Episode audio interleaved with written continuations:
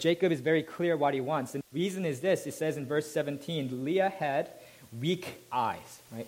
So in the ancient Near East, uh, the, the, having sparkle in your eyes was prized as, as a sign of beauty. So the fact that she has weak eyes is really, it's basically saying that she's not you know, very beautiful. She's not pretty. Uh, and you could see that from the contrast that is made with Rachel, because he says, But Rachel was beautiful in form and appearance. So by implication, Leah was not beautiful in, in form and appearance. And so for that reason, Jacob asked to marry Rachel, not Leah. Now, uh, seven years of labor for her is actually a very handsome, uh, you know, marriage present, uh, bride price, because Deuteronomy 22, 29 would later stipulate that a maximum marriage present given to a family's household should be 50 shekels, which is about four years' worth of wages. But Jacob's offering to work for seven years, so he's almost doubling the price. That's how much he loves uh, Rachel. He's infatuated with her. And, and given the generous offer and knowing, that, knowing what we know about Laban, he's greedy and grasping, of course he agrees. And he says, uh, it says in verse 20, Jacob served seven years for Rachel, and they seemed to him but a few days because of the love he had for her. Remember, Rebecca, it said in Genesis 27 14, told his son to go stay a few days. But now it turns out that he's staying for seven years, but even that those seven years felt to him like a few days because of his. This is a very rosy picture of the two, uh, of the couple's uh, romance. Now, at the end of the seven years, you can hear Jacob's impatience and presumption. In fact, Will came up earlier to ask me, is this really what it says here? Because he approaches in verse 21. He says to his potential father in law, Give me my wife, that I may go into her, for my time is completed. Okay, it sounds really rude, and it is. It's meant to be rude. This is very rude and very abrupt. There's no please at all in this, in this interaction. And notwithstanding his rudeness, uh, Laban knows that he has to fulfill his obligation. And so he gathers the people together for a wedding feast. But then it says this, verse 23 He took his daughter Leah and brought her to Jacob, and he went into her. Now, you might be wondering, how in the world did Jacob miss that? Right? I mean, right? Seven years you've been working for him, for her. How did you miss that, right? I mean, that's the. So first, during the first day of the wedding celebration, the wife is veiled the whole time. Okay, so he will not be able to see her face. And then secondly, it says that uh, the, the I mean, the physical consummation at night, right, that would take place in the cover of darkness. Uh, and so that's why he says in verses 23 and 25, in the evening, Laban took Leah and brought her to Jacob. And then it says in verse 25, in the morning, Jacob discovered, discovered the deception. So it seems to be highlighting the fact that he couldn't really probably see uh, what's going on. So, whatever the case, we know that Jacob was completely duped because you could see it in his response, verse 25. And in the morning, behold, it was Leah. The panic the dismay that must have come over him, right? The, over the seven years that he has been now lying next to him is his new wife, ugly Leah. Now he storms out to Laban's quarters and then he, he says, What is this you have done to me? Did I not serve you for Rachel? Why then have you deceived me? And then Laban replies in verses 26 to 27. Read along with me. It is not done in our country to give the younger before the firstborn.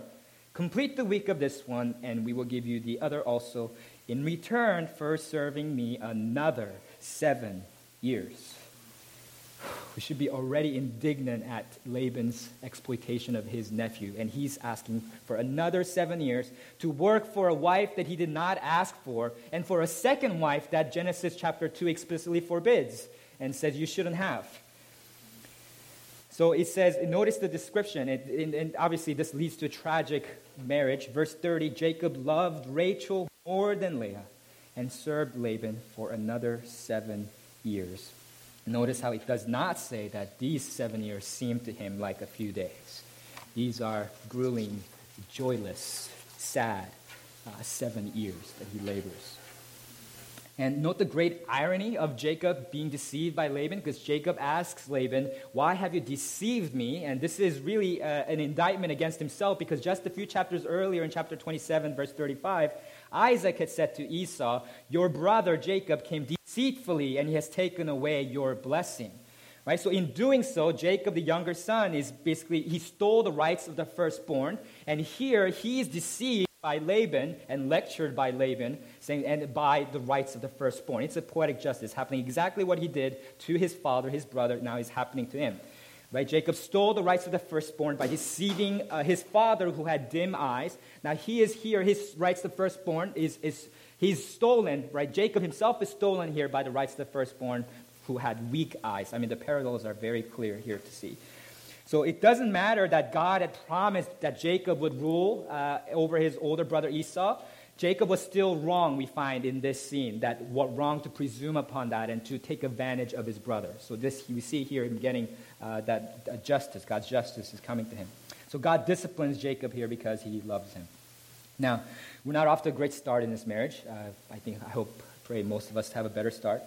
And uh, not surprisingly, what ensues is a heartbreaking story of a broken marriage. Uh, and there's an unhappy tug of war between Leah and Rachel, you know, vying for supremacy and for the affection of, of their husband. Uh, so Leah, on the one hand, longs for Jacob's affection, but doesn't get it, uh, even though she could have children. Rachel, on the other hand, has Jacob's affection, but she cannot have children. And uh, first, so God intervenes and God sees, it says first, verse 31, Leah. It says, When the Lord saw that Leah was hated, he opened her womb, but Rachel was barren. Whenever God sees in Old Testament narratives, he's always intervening on behalf of the weak and the marginalized. So here he sees that Leah is hated by, his, by her own husband, and he intervenes on her behalf. He sees her plight. But it's really sad. I mean, as you're reading, if you at verses 31 to 35, when, when Leah's having these series of children and she's speaking to God, normally in Hebrew narratives, there's always two characters. It's dialogue between two characters. Uh, but in this, this is a soliloquy. Like there's no one else, Leah by herself, speaking, no one to listen to her except for God. It's really sad tale because he talks, she talks about. Uh, it's, it's, it's, picture of her isolation and unrequited love.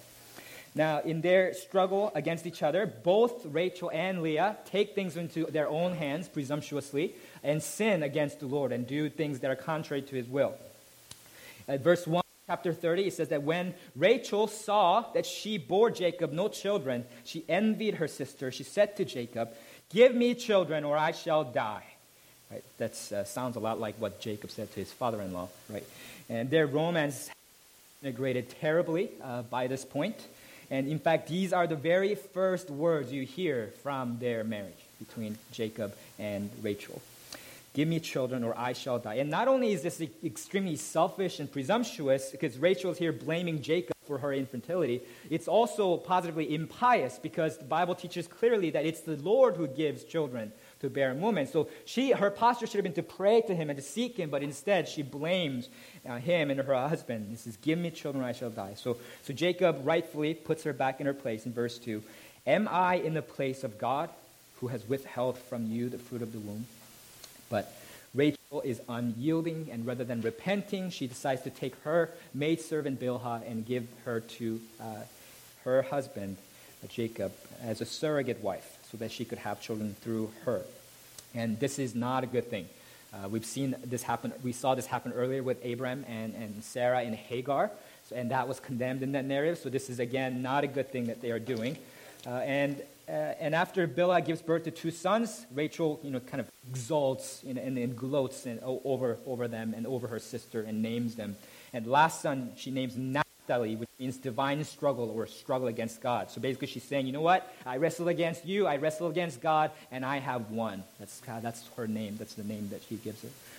And Leah is not to be outdone by her younger sister. It says in verse 9, when Leah saw that she had ceased bearing children, she took her servant Zilpah and gave her to Jacob as a wife.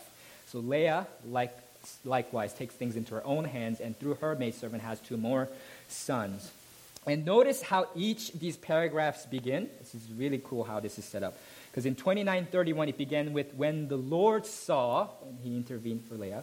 And then in 30, chapter 30, verse 1, it begins with when Rachel saw. And in chapter 30, verse 9, it says, when Leah saw, right? So it's intentionally framed this way to show that when God sees, he intervenes and he makes things right. But when, they, when Leah and Rachel see, rather, they sin presumptuously and they make mistakes and they take things into their own hands rather than trusting God. Now, it's a very bad marriage, and all of this comes to, uh, you know, a haltering stop in chapter uh, 30, uh, verses 14 to 21. Leah's eldest son, Reuben, finds some mandrakes in the field and brings them in to Leah.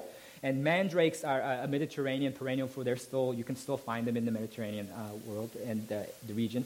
And they were believed to be uh, aphrodisiacs, to, to the aroused sexual desire, and they were also thought to actually help women who were infertile. So when Reuben finds them, this is a great boon, right? And of course, Rachel, who is still infertile, wants a piece of that mandrake, right? So she says to Leah in verse 14, Please give me some of your son's mandrakes. But then Rachel, uh, but, but Leah uh, responds bitterly in verse 15. Is it a small matter that you have taken away my husband? Would you take away my son's mandrakes also?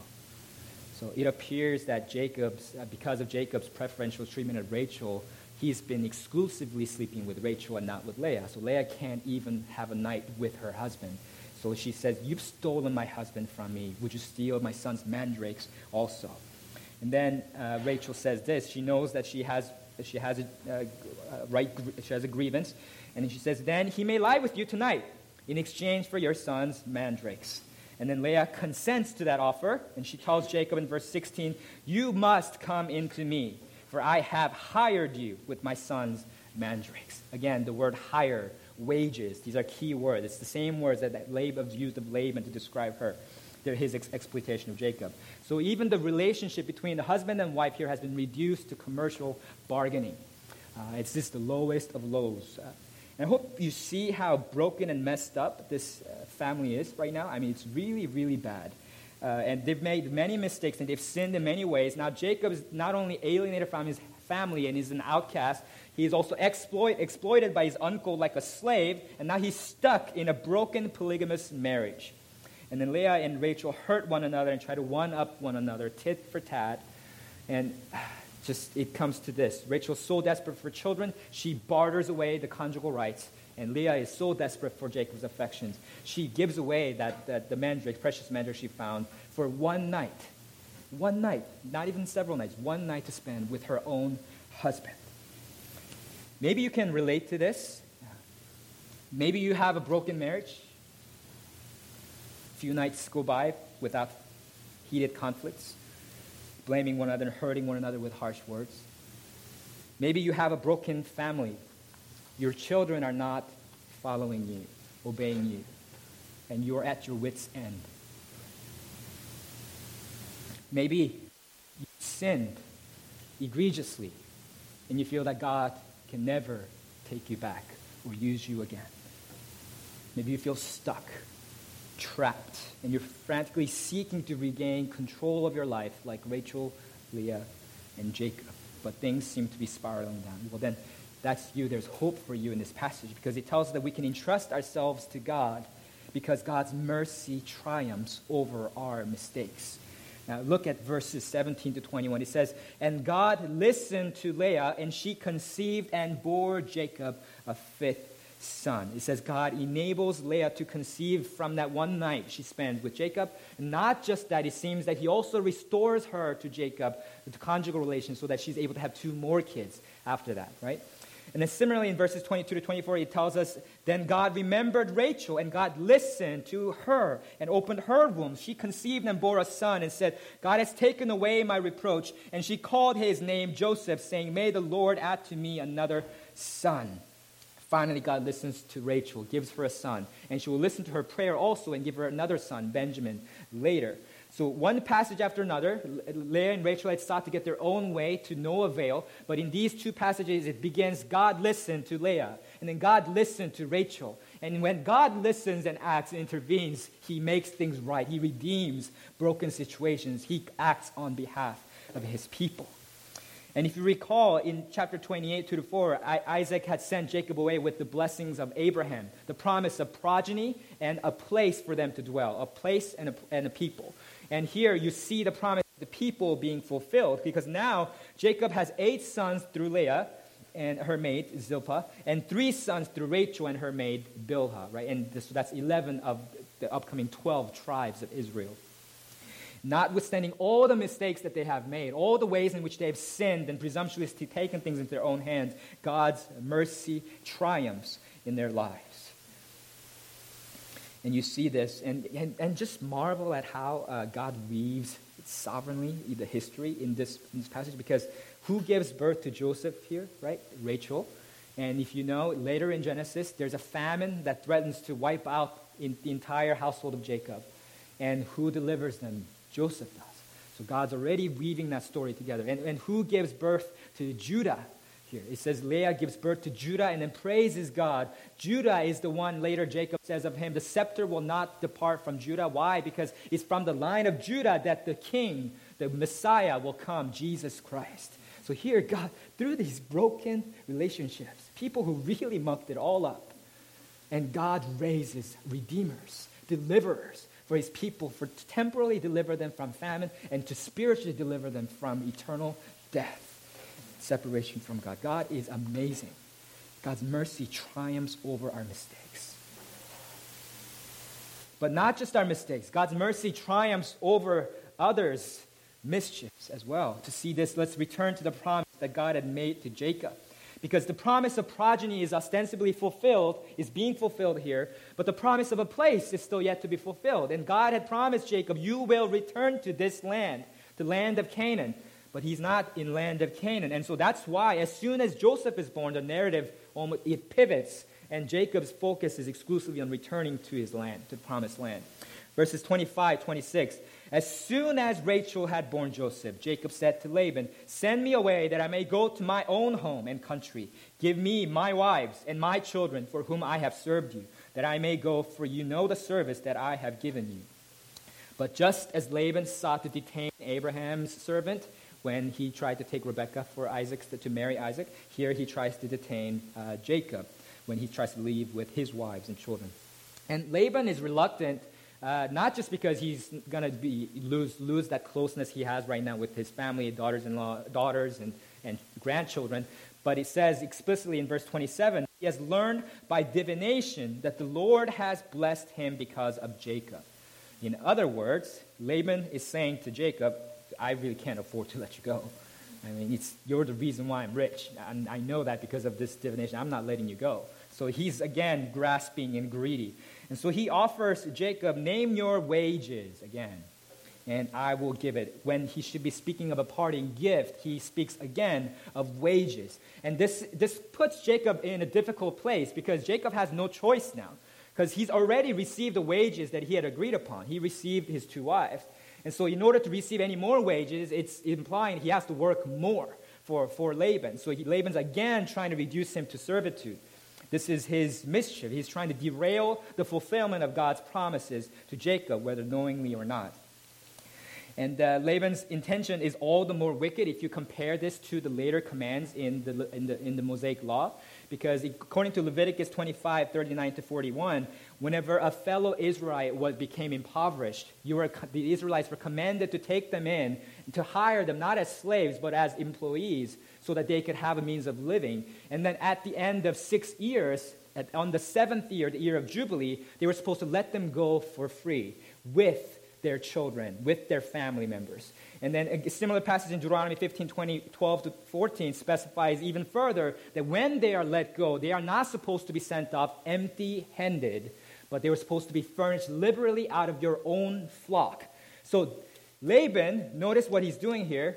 Not only did he work him for more than the six years, he worked him for seven years. You're supposed to let him go for the seven years. Not only did he do that once, he did it twice. And now he's going to make him for, work for another six years. And even then, he's not going to let Jacob go voluntarily, but make him work for the flock. And he's, he's going to force Jacob to abscond without his permission. So Jacob knows all of this. He knows this is unfair. He protests to Laban. And then Laban replies, Okay, what shall I give you? Now, in verse 31, but Jacob knows he's disingenuous uh, because he doesn't even ask for a gift. He says, Don't give me anything. But if you do this for me, then I will keep working for you by tending your flock. That's basically what Jacob tells him. And then Jacob names his wages in verses 32 to 33. Very curious. Says, Let me pass through all your flock today, removing from it every speckled and spotted sheep and every black lamb, and the spotted and speckled among the goats, and they shall be my wages. So my honesty will answer for me later when you come to look into my wages with you. Every one that is not speckled and spotted among the goats and black among the lambs, if found with me, shall be counted stolen. So in order to understand what's going on, we need to know the typical colors of the sheep and the goats in this time, in this culture, right? Sheep are white mostly, and goats are mostly black. They're dark colored, right? So what Jacob is saying is, I'll take the black sheep, right? The known, the, I mean, they're deviants, right? So it's, and I'll take the white goats or the ones that have speckles in them. So he's basically saying, you know what, you take all the flock, I'll take all the deviants, the rare, you know, genetic, the ones with the genetic deviances. So then basically, this is a really cheap price because normally a shepherd who was put in charge of a flock was entitled to 20% of the young that they produced. So this would result in far less than 20%. So Jacob is giving Laban a discount. And uh, knowing, uh, knowing Laban, uh, of course, I mean, he's going to get to take the discounted offer, right? So he takes him up on it. And then, uh, but then Laban goes one step further because it says in verses 35 and 36, but that day Laban removed the male goats that were striped and spotted, and all the female goats that were speckled and spotted, every one that had white on it, and every lamb that was black, and put them in charge of his sons. And he set a distance of three days' journey between himself and Jacob, and Jacob pastured the rest of Laban's flock. Right? So Jacob asked for the colored, the multicolored animals, and Laban takes them all aside and gives them to his sons, and then gives Jacob only the rest of the flock with only the white sheep and black goats.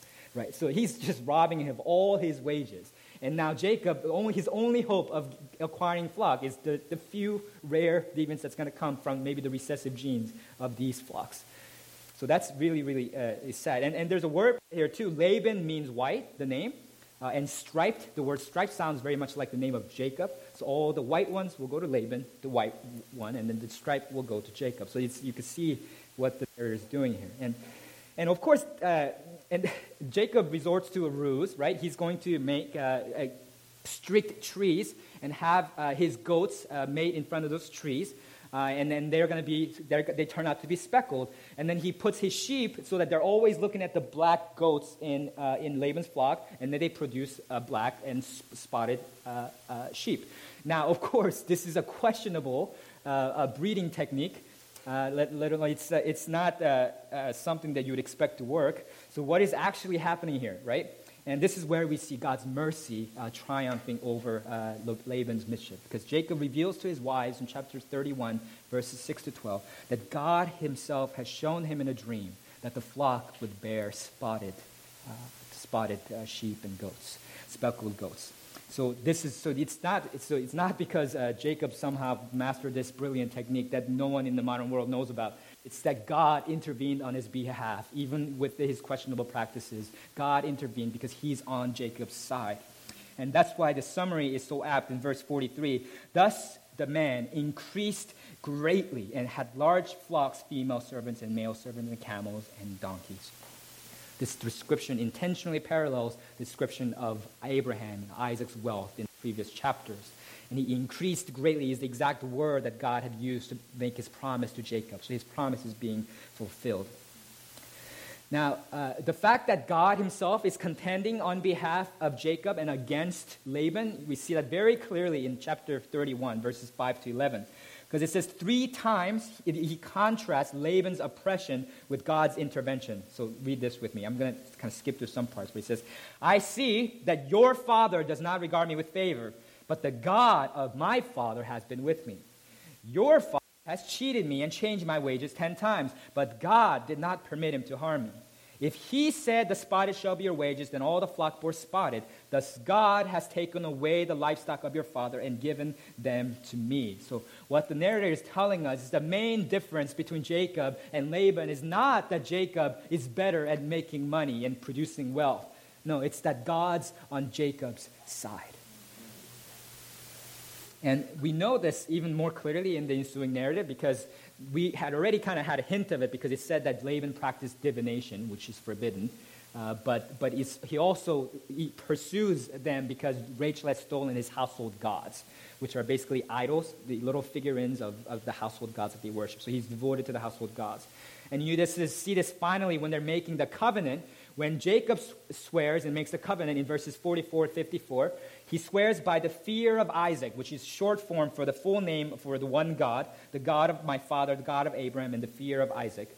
But then Laban swears by a plurality of gods right? Even though it's translated, the God of Abraham and the God of Nahor, the God of their father, judge between us. That's what uh, Laban says. But that should actually probably should be translated the gods of Abraham and the gods of Nahor and the gods of their father, because the verb judge is plural.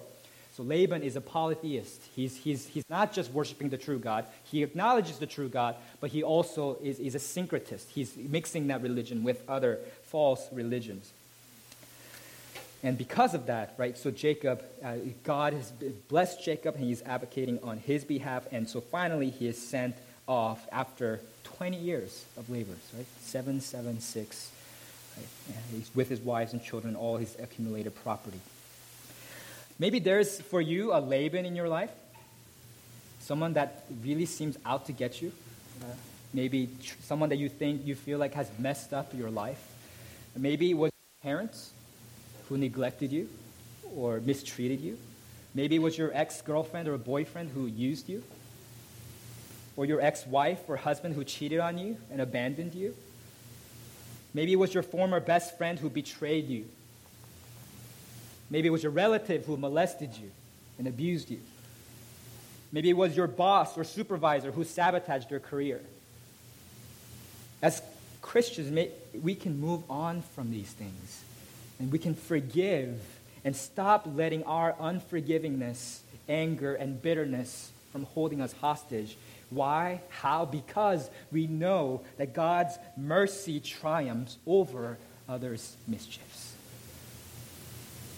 No human being, however sinister and unrelenting, can ever thwart God's mercy for you if you are one of His chosen people. Do you really believe that? because that would give us an unshakable peace. It would, give, it would give us a glimpse of that undeniable love of God. Neither our mistakes nor others' mischiefs can thwart God's plans for us. Yes, mistakes are real. Yes, sin is real. Yes, mischiefs are real, and there are real consequences for all those things. But in the end, over and through it all, God's mercy triumphs for the people of God. And we haven't even gotten to the ultimate proof of this truth that's, that's hidden in this passage. Look at chapter 31, verse 42, one last time with me. It's an apt, satisfying summary of Jacob's entire career up to this point. Chapter 31, verse 42. If the God of my father, the God of Abraham, and the fear of Isaac had not been on my side, surely now you would have sent me away empty handed. God saw my affliction and the labor of my hands and rebuked you last night.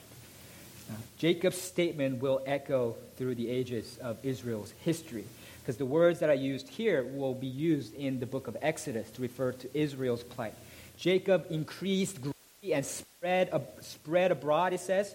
And the same words are used in Exodus 1.12 to say that Israel multiplied and they spread abroad in Egypt. Jacob here says, God saw my affliction. In Exodus 3.7, God says, I have surely seen the affliction of my people who are in Egypt. Jacob says that Laban sought to send him away empty handed. And, and Moses says uh, to Israel in Exodus 3.21 that they would not leave Egypt empty handed. The word send away that used here is also the same word that Pharaoh uses of letting Israel go in Exodus 3.20 and, and, and other places. So then Jacob's release from Laban's slavery is a type. It prefigures and foreshadows Israel's delivery from their slavery in Egypt. And what does that in turn point to? The Exodus in turn points to the delivery deliverance of God's people, ex- their exodus from their slavery to sin and death. And that deliverance comes through Jesus. And that's what all of these things, the history of Jacob and the history of Israel, they're ultimately pointing to. And what is that good news? Why is Jesus good news? Because he's the, he's the Exodus' Passover lamb who dies for the sins of people. And this happened. So everyone that knew Jesus was expecting him to deliver them from the oppression of the Roman Empire. And this happens in Acts 2 23 to 24. He says, Jesus delivered up according to the definite plan and foreknowledge of God, you crucified and killed by the hands of lawless men. God raised him up, losing the pangs of death, because it was not possible for him to be held by it. the Savior of the world, the Son of God that came to save humanity, we killed him. Lawless men killed him, crucified him. It's on the cross, and it might as well be our own hands because he died there on behalf of our sins, for us, for sinners. So then, the, on the cross, we see the worst of the spiritual forces of evil collude with the worst and the basest of the human inclinations towards sin. Right?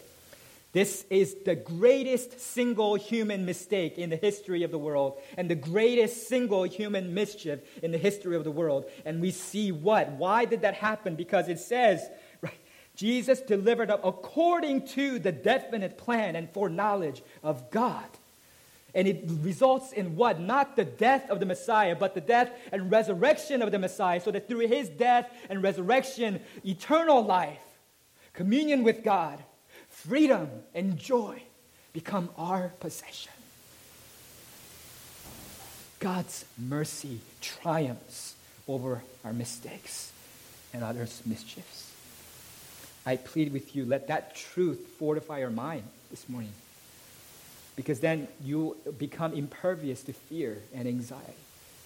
Let that truth guard your heart so that you become immune to insecurity and doubts. We can entrust ourselves to God completely because God's mercy triumphs over mistakes and mischiefs. Let's pray together.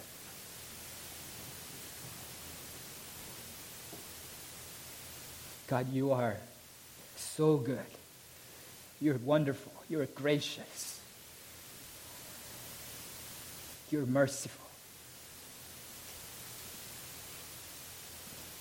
We cannot heap enough praises on you because of your mercy toward us. Help us to live in the good of that truth. In Jesus' name we pray. Amen.